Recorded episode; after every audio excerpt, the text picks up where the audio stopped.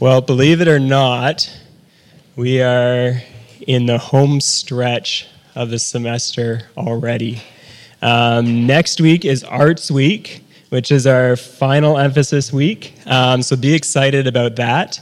Um, and what, we only have four more weeks after that of classes, or maybe it's four weeks including that of classes and then exams will be here, and I see the panic setting in already. Um, it's great. But you know what, also? Warm weather's coming. It's supposed to warm up this weekend. Um, the time change happens this weekend, so remember that. The days get longer, which always feels great. Um, so there's, uh, there's good things coming. That's exciting. Um, our speaker, I have the privilege of introducing Mark Beach to us this morning. Um, Mark is definitely a friend of Heritage. He's a graduate of Heritage. His wife works here at Heritage, Teresa Beach, as the registrar. Um, so you may not know Mark personally, but many of you have probably met with his wife. And um, yeah, Mark has been in youth ministry for what, maybe over 15 years now? Am I fair to say that? So, seasoned in youth ministry. So, definitely someone, for those of you that are thinking youth ministry, would be a great person to pick his brain uh, just about uh, what God has, how God has used him in youth ministry over the years. I've been looking forward to Mark coming and speaking here for over a year now because last year around this time he was going to come speak and he wasn't able to last minute, which is fine. Um, so, I've been looking forward to this for a year. So, come and share what God's laid on your heart, and we're looking forward to hearing that for today. Thanks, Mark.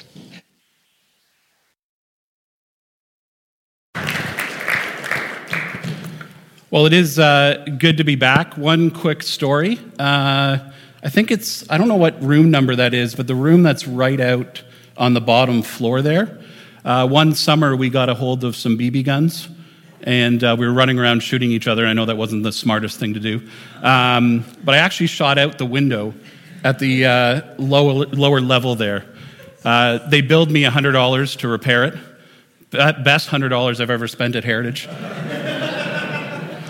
And then they made a rule that we couldn't have uh, BB guns on campus. So uh, if, you, if you're looking to have a, a BB gun on campus and you can't, uh, that's my fault. So I do apologize for that.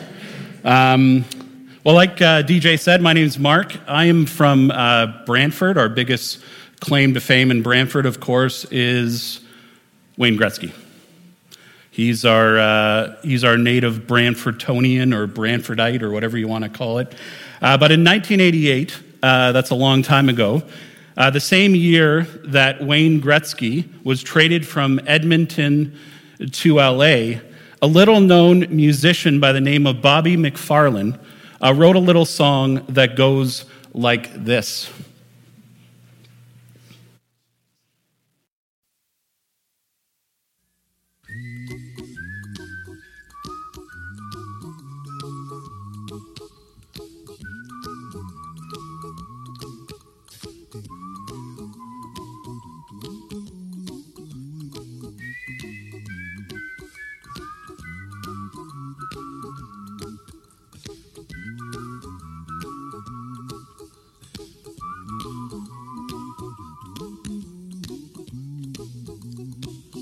Little song I wrote. You might want to sing it note for note. Don't worry. Be happy. In every life we have some trouble. But when you worry, you make it double. Don't worry. Be happy. Don't worry. Be happy now. So that song was the uh, first a cappella song to reach the Billboard Top 100. And one of the critics noted that it's a formula for facing life's trials. Don't worry, be happy. And they sure were fitting words that year for Oiler fans, but they're also fitting words for us 30 years later, when many people in our world are worried about what comes next. They're also fitting words for you as students as you near the end of another school year and you head off to summer jobs in the next few weeks. Some of you have those lined up, and some of you, like me, don't know what you're doing next. That was always the case every summer for me. It's also fitting for you, you who are graduating this April as you face an unknown future after school. Don't worry, be happy. And Jesus speaks some very similar words, and he said them long before Bobby McFerrin ever did. In Matthew chapter 6, verse 25, he says, Do not worry. In fact, if you look at Matthew chapter 6, verse 25 to 34, you, will see that Jesus mentions the word worry six times. And he repeat, repeats that phrase, do not worry, three times. And so I think it's safe to say that worry, or more importantly, ridding our lives of worry is something that Jesus wants us to take seriously. We all have worries. There's a story about a woman who, for several years, had been having trouble getting to sleep at night because she was worried that someone would break into the house. And one night, her husband heard a noise in the house, and so he went downstairs to investigate. And sure enough, when he got there, he found someone in his kitchen. Someone had broken in. And so he said to this person, Good evening. I'm pleased to see you. Come upstairs and meet my wife. She's been waiting 10 years to meet you. We all have worries. We often worry about those things that are close to home. Maybe it's school, a job, our health, bills, our dorm mates, our roommates, the person that we're dating, the person that we're married to, our coworkers, or even our friends.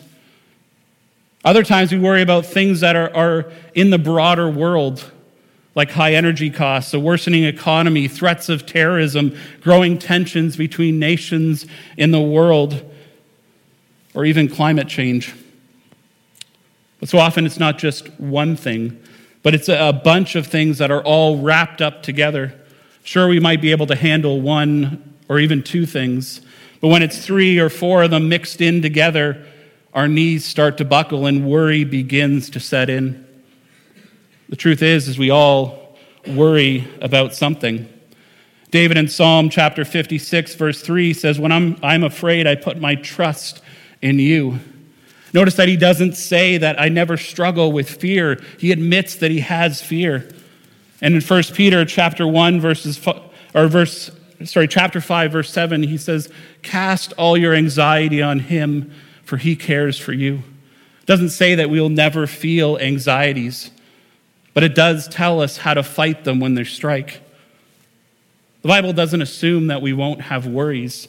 Worrying is a normal part of being a human being, but the issue is, is how we deal with those worries. Now, I do want to point out two things before we move forward. First, don't worry doesn't mean don't plan. The King James Version translates the phrase, do not worry, as take no thought. This can be a little bit confusing because it gives us the impression that future planning is to be thrown out the window. Many people have mistakenly assumed that don't worry means that we just sit back and we let life come at us. That we shouldn't have things like career ambitions, that we shouldn't plan financially, that we shouldn't get life insurance. But I don't think that's what Jesus is saying. I believe that Jesus is pro planning. He wants us to work hard. He wants us to plan for our future because to do otherwise would simply be foolish. Second, don't worry doesn't mean don't be concerned. If you're not concerned about your upcoming paper for theology, you won't get it done. You won't hand it in on time and you're going to end up failing. If you're not concerned about your health, you're going to end up eating at A&W and KFC for every single meal, and your health will fade away quickly. You see, we need to have some degree of healthy concern. Otherwise, we won't meet deadlines. We won't go in for those medical checkups. We won't eat right. There's a difference between concern and worry. Concern is when we can do something to help a situation, and so you do what you can. Worrying, on the other hand, happens when you can't do something, but you don't want to leave it up to God. Worry is excessive concerns over the affairs of life. In other words, worry is concern out of control. And that concern out of control is a sin because it distracts us from the things that we're called to do, the mission that God has for each one of us. But more importantly, and it communicates to God, I just don't think I can trust you. You see, worry, it strikes a blow at the person and the very character of God. One commentator writes this Worry is inappropriate or wrong when it's misdirected, is in wrong proportion, or indicates a lack of trust in God. But how can we tell when the legitimate concerns of life have, have crossed that line and have become sinful worries? Well, there's three ways we can tell if we've crossed that line from health, healthy concern to sinful worry. First is when that thing that we're concerned about is the first thing that we think about in the morning, and it's the last thing we think about when we go to bed at night. The second thing is when we're no longer able to enjoy the things we usually enjoy. I'm a big reader. I love to read. Every day I read. That's what I do. I love doing it. I know when my worry over what's going on in my life has, has crossed that line when my reading starts to go down, when I no longer find joy in reading. And the third and final thing is when we find ourselves bringing it up in every single conversation we have. We talk about it to our parents, our friends, our boyfriend or girlfriend. We talk about it to the cashier at Zehrs when we bring it up in every single conversation we have. In this world, there's a lot that we can worry about. And I don't know about you, but worry is a big struggle of mine. And especially in the last couple years for some reason. It's been a rough couple years for me. It's given a lot for me to worry about.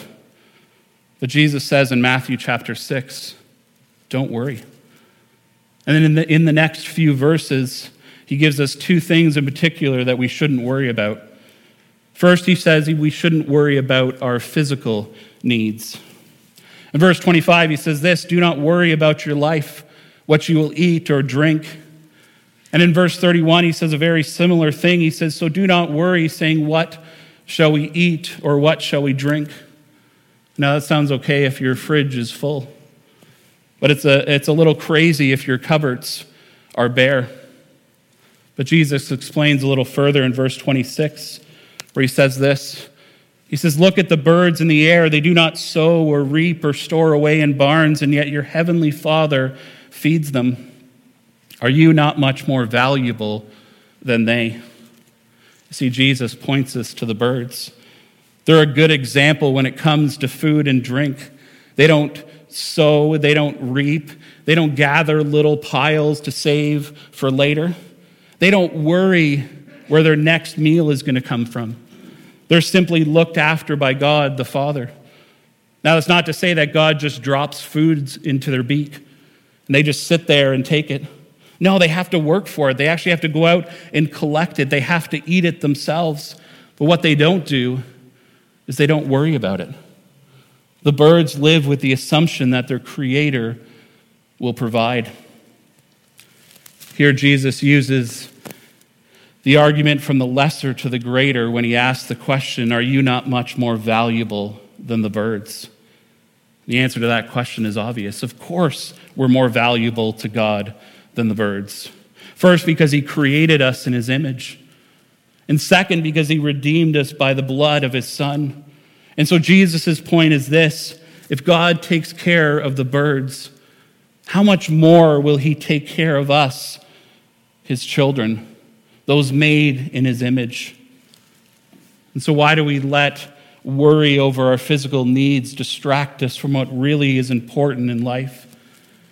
Jesus says we shouldn't worry about our physical needs. And second, he says we shouldn't worry about our material needs. Verses 28 to 30 says this And why do you worry about clothes? See how the flowers of the field grow.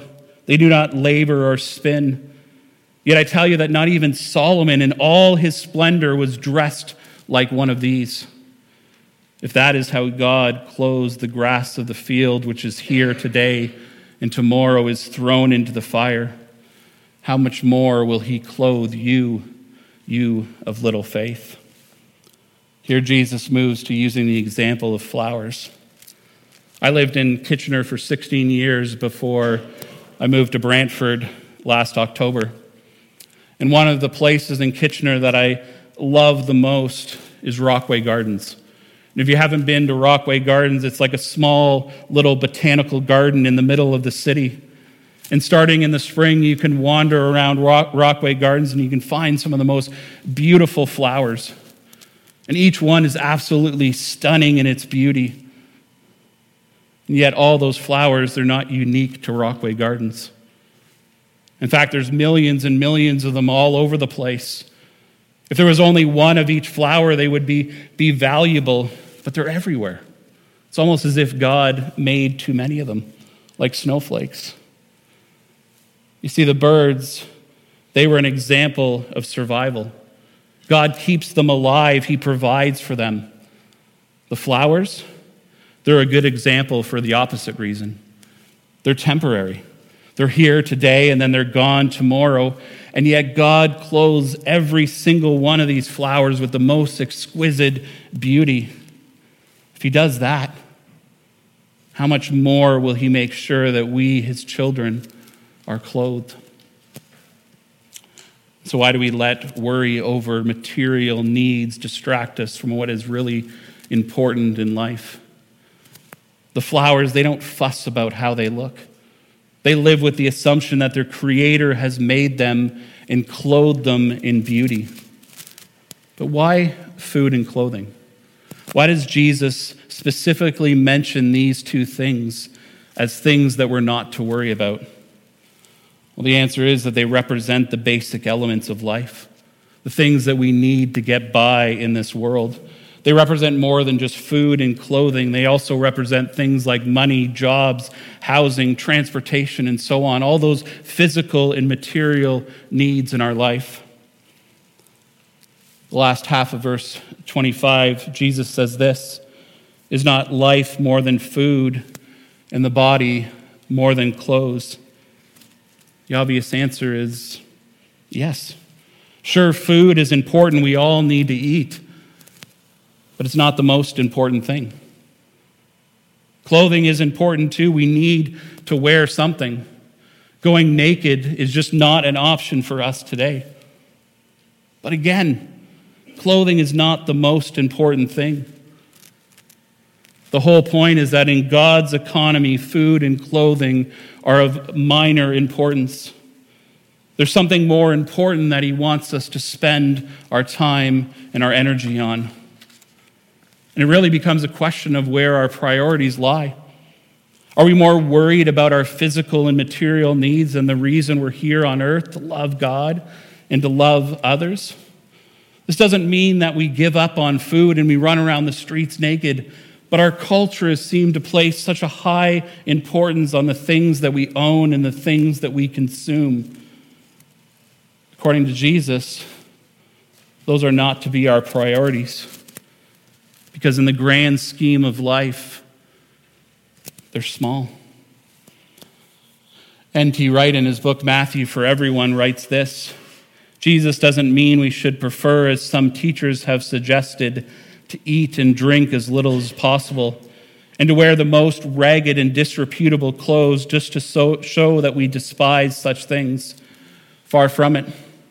Jesus liked to party as much as anyone, he liked to eat and drink. And when he died, soldiers so admired his tunic that they threw dice for it rather than tearing it up. But the point again was priorities. In verse 31 and 32, Jesus summarizes what he's just been teaching about God's provision for our physical and material needs. He says this So do not worry, saying, What shall we eat, or what shall we drink, or what shall we wear? For pagans run after these things, and your heavenly Father knows that you need them. Here, for a second time, Jesus says, Don't worry about food and clothing. He goes on to say that people without God, they naturally they worry about these things. In fact, that's what their whole life is about. But as followers of Jesus, we're different because we have God as our heavenly Father and he knows that we need such things. And therefore, Jesus says worrying is not needed, not because we don't have needs, but because God, who made the universe, is our personal Father in heaven who knows what we need, who loves us dearly, and who is more than capable of taking good care of us.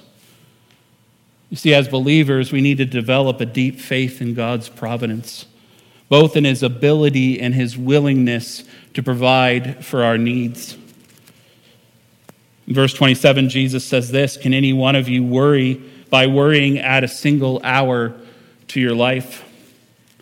See, worrying doesn't make anything better. It's actually a, a, waste of effort and it doesn't extend our time here on earth. Worrying simply accomplishes nothing, zero. And here Jesus wants us to understand that we are not in control. Our very lives are in the hands of God. He's the one who gives us life, and He is the one who takes it away. Nothing that we can do makes the slightest difference. We can't, by worrying, add a single hour to our lives. And so, why do we let worry distract us from what's really important in life? But if we're not to worry about our needs, our physical and our material needs, then what's to be our priority? What then should that be? What are we to think about? What are we to replace our worry with? Well, Jesus, at the end of the passage, he gives us answers to these questions. He gives us a little bit of advice on how to shed worry from our lives. First, Jesus says we must put God first. Look at the last half of verse 33. But seek first his kingdom and his righteousness what does seeking after his kingdom and his righteousness mean? Well, seeking his kingdom first means living by the values of God, also known as the kingdom values, and not the values of man. What is the hallmark of God's kingdom? Well, Jesus told us to love the Lord your God with all your heart, all your soul, all your mind, and all your strength, and to also love others as yourself. This is what we're to spend our time and energy and our thoughts on. And we learn more and more about his kingdom value and how it works in our lives by being immersed in scripture and communing with God every day. Finding ourselves in God's kingdom and then daily reorientating ourselves to what it is like to live in this kingdom. Jesus says that is the first and most important step. And then we seek his righteousness. What does seeking his righteousness means? It means we work at being made right. Now, we're not going to get there. We're not going to be perfect. Jesus has already made us right. But we do our own work here on earth. You see, my life is full of flaws. I make mistakes every single day. And so often I don't live as if Jesus would want me to live. And it's not just my life. This world is full of sin and injustice. People are taken advantage of. The poor don't have enough to eat. There's war. And we can go on. Seeking his righteousness means that we grow more and more like Jesus in the way that we live, and we do all that we can to redeem our little corner of this world. That's really the choice that's in front of us. We can live for food and drink and clothing, for our material needs, for our physical needs, or we can live for God according to his kingdom values and his righteousness. It's all about our priorities. A recently licensed pilot was flying his private plane on a cloudy day. He was not very experienced in instrumental landing. When the control tower was about to bring him in, he began to get panicky, began to worry. Then a stern voice over the radio came and said, You just obey the instructions, and we'll take care of the obstructions. That's what God promises to do for us when we seek Him first. In the last half of verse 33, Jesus said, If you seek first His kingdom and His righteousness, then all these things will be given to you as well. N.T. Wright puts it this way Put the world first, and you'll get it, and you'll find it gets moth eaten in your hands. Put God first, and you'll get the world thrown in. Jesus said, if we want to shed worry from our lives, we must seek God's kingdom and his righteousness first. And second, he says, take it one day at a time. Verse 34, Jesus says this Therefore, do not worry about tomorrow, for tomorrow will worry about itself. Each day has enough trouble of its own. Max Lucado once said this Meet today's problems with today's strength. Don't start tackling tomorrow's problems until tomorrow. You don't have tomorrow's strength yet. You simply have enough for today. The one thing that you can be sure of, says Jesus, is that today and tomorrow will both be full of trouble. But you can also be assured that God has equipped you for today, and He will help you today. And each morning that you wake up, God already knows what you will face in the day, and He's given you what you need to deal with whatever it is. In Lamentations chapter 3, we read this The steadfast love of the Lord never ceases, His mercies never come to an end. They are new every morning.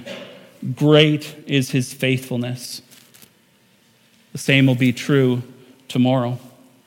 Each day, He gives us what we need for that day. But it is a waste of our energy and our time to try, try and tackle what hasn't come.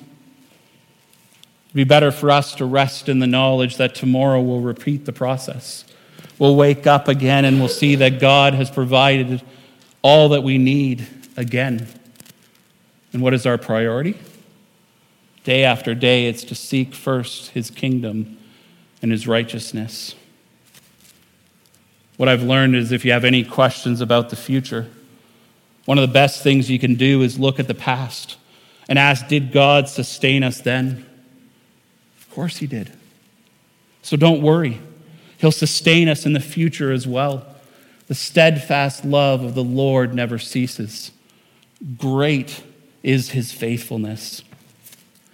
Bobby McFerrin says, Don't worry, be happy. But Jesus says, Don't worry, seek after God above all else, and happiness will take care of itself. Well, as you head on the final stretch of this semester. It's my hope that you will put your hope and trust in Him who has sustained you in the past, who promised to equip you for each and every day, and who promises to provide for all your needs. Let's pray.